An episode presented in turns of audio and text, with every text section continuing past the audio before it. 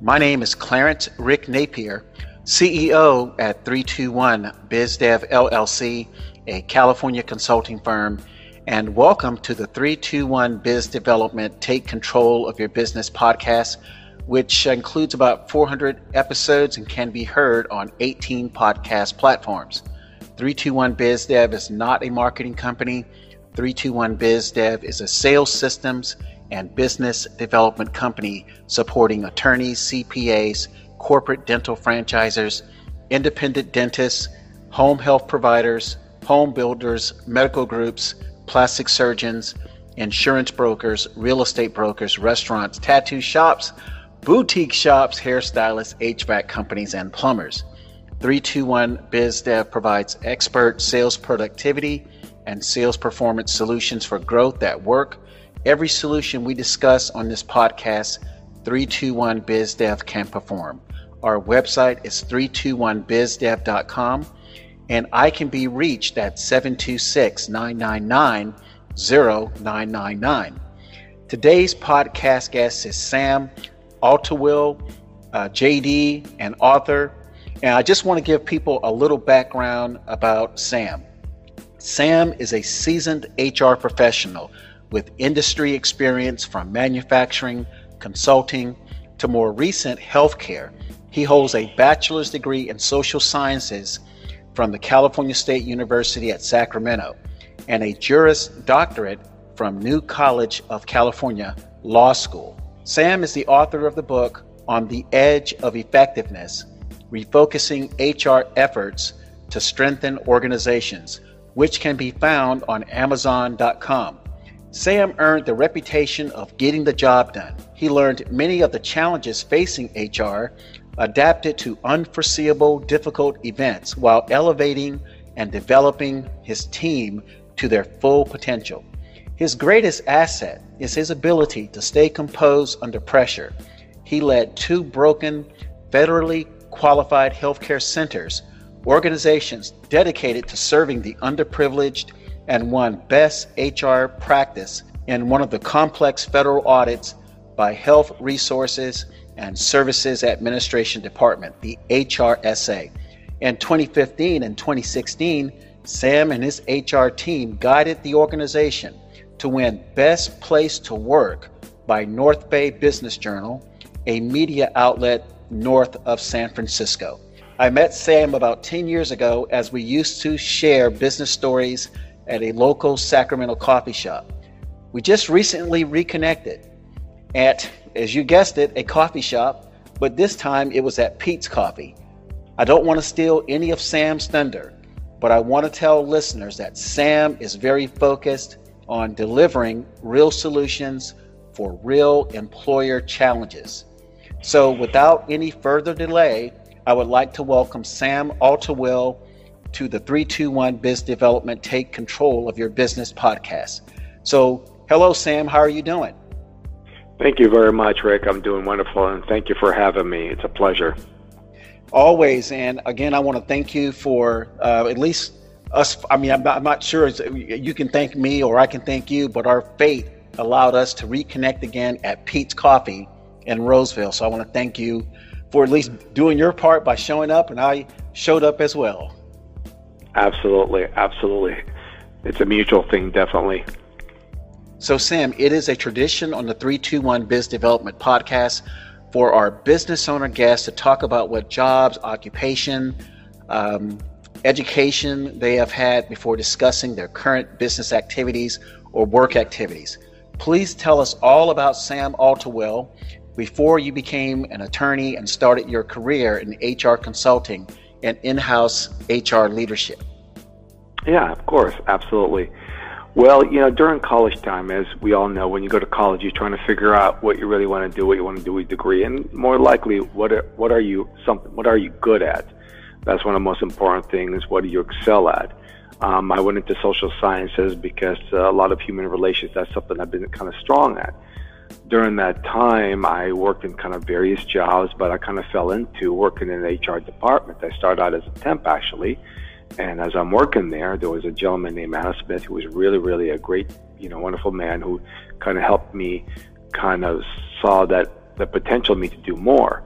Um, as I'm, the more I worked, the more I thought about getting my graduate degree. And as as things started to change in California and things in the HR world, I almost took the route of taking actually getting an MBA. But between him and my professor and others, kind of talked me into going to law school.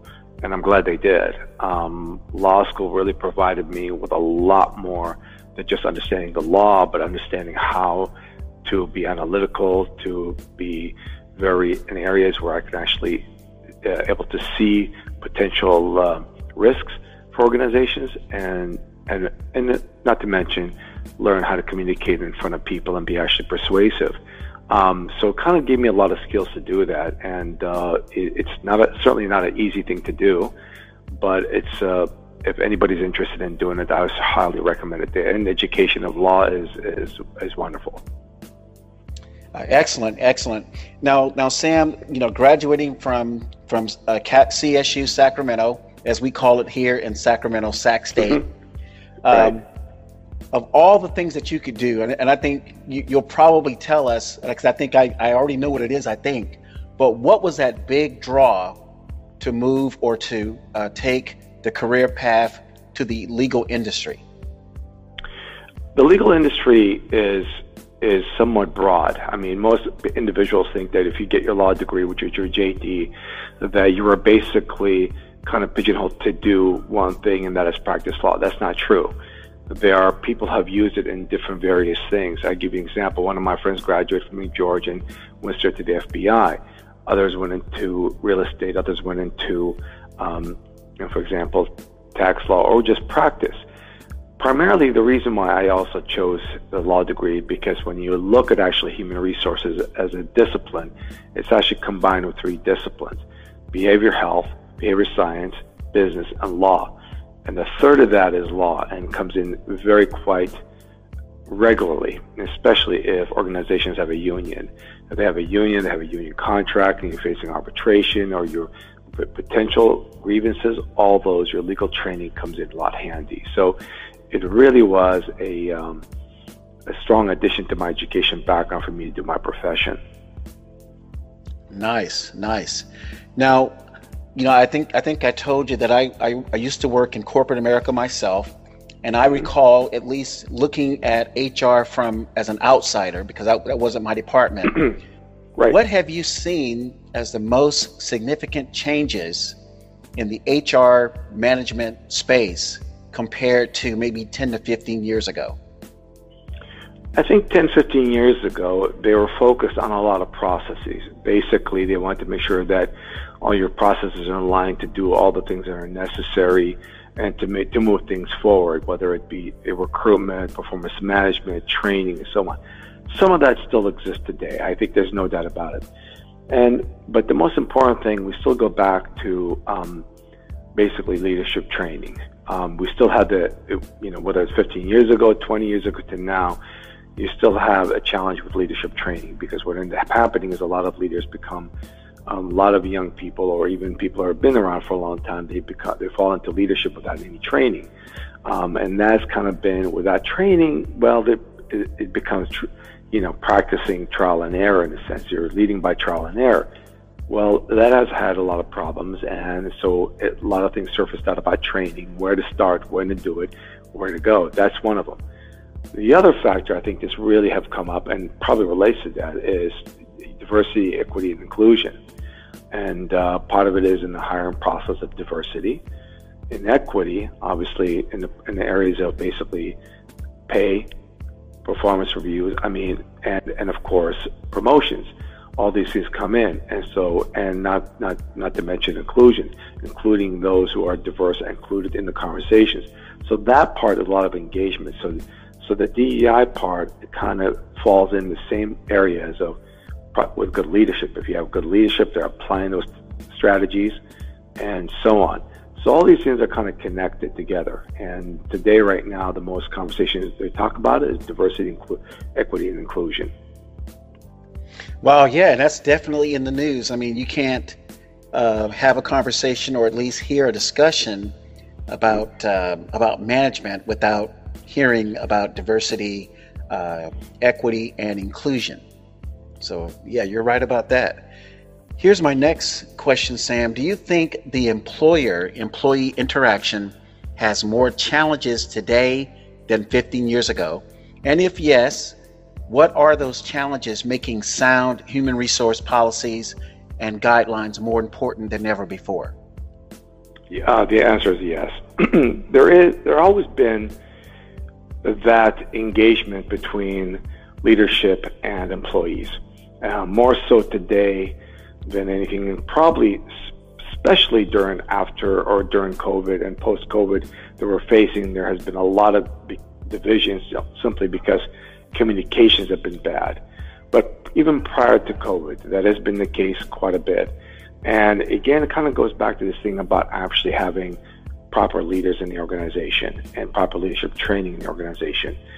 They understand now, after all these studies have done and they understand all these things, the more leadership are engaged with their employees and the more employees are engaged with the organization, the more likely our employees going to perform better. And if they perform better, at the end of the day, they're going to be more productive and more profitable for the organization.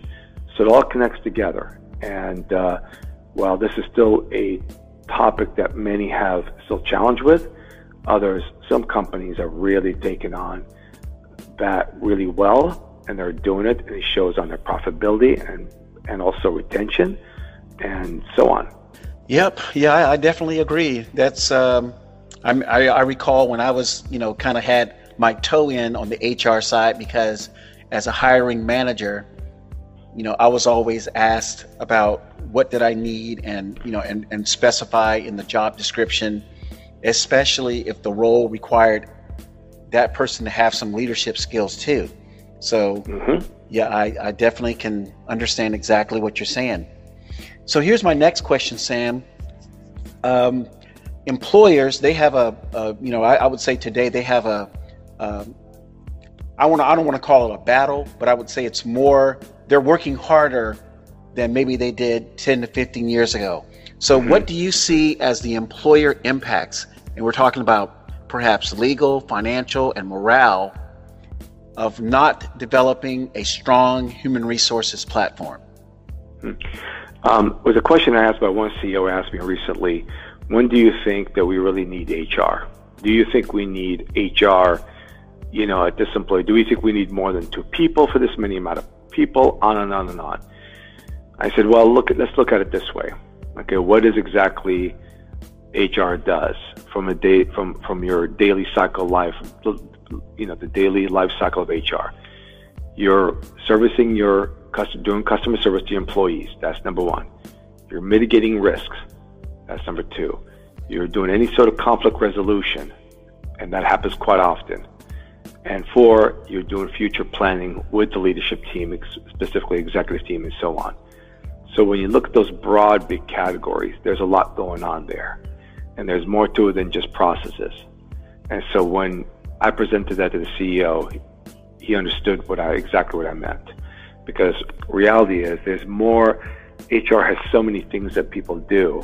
That's not even including safety, that's not including engagement, there's including a whole lot of things. This is just the four broad categories that, that we deal with from a day-to-day operations. And so it's necessary for organizations that are at least 50 and more employees to have strong HR.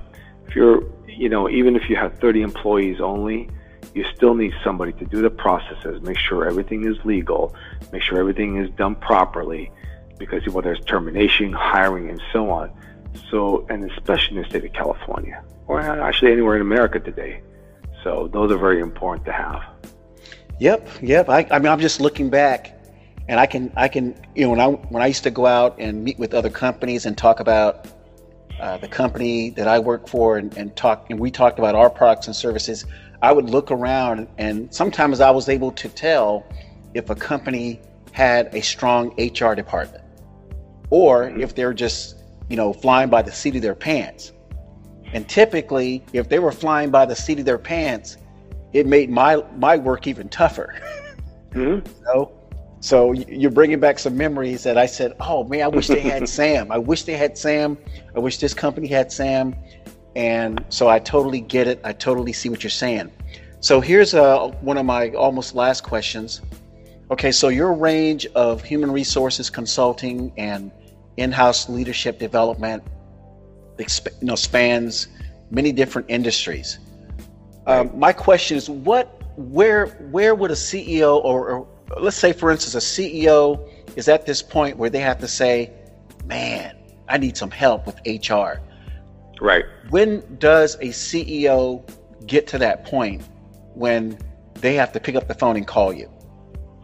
I hope before they have any sort of employment litigation. I hope. I mean, I think I think if they start to see that there are um, conflict within, you know, within employees and and actually leadership, and there's a miscommunications and, nothing going right, I think I hope it will be done sooner than later.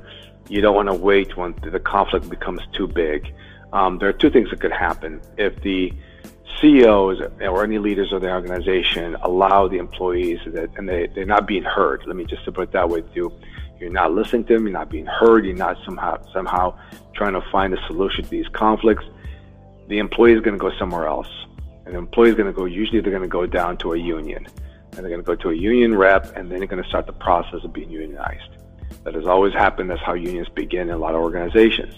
And then for the CEO, now he's going to have to deal with not only the what he had to deal with it before, but now he has to deal with the unions and so on and so on. So now it becomes a even a bigger challenge.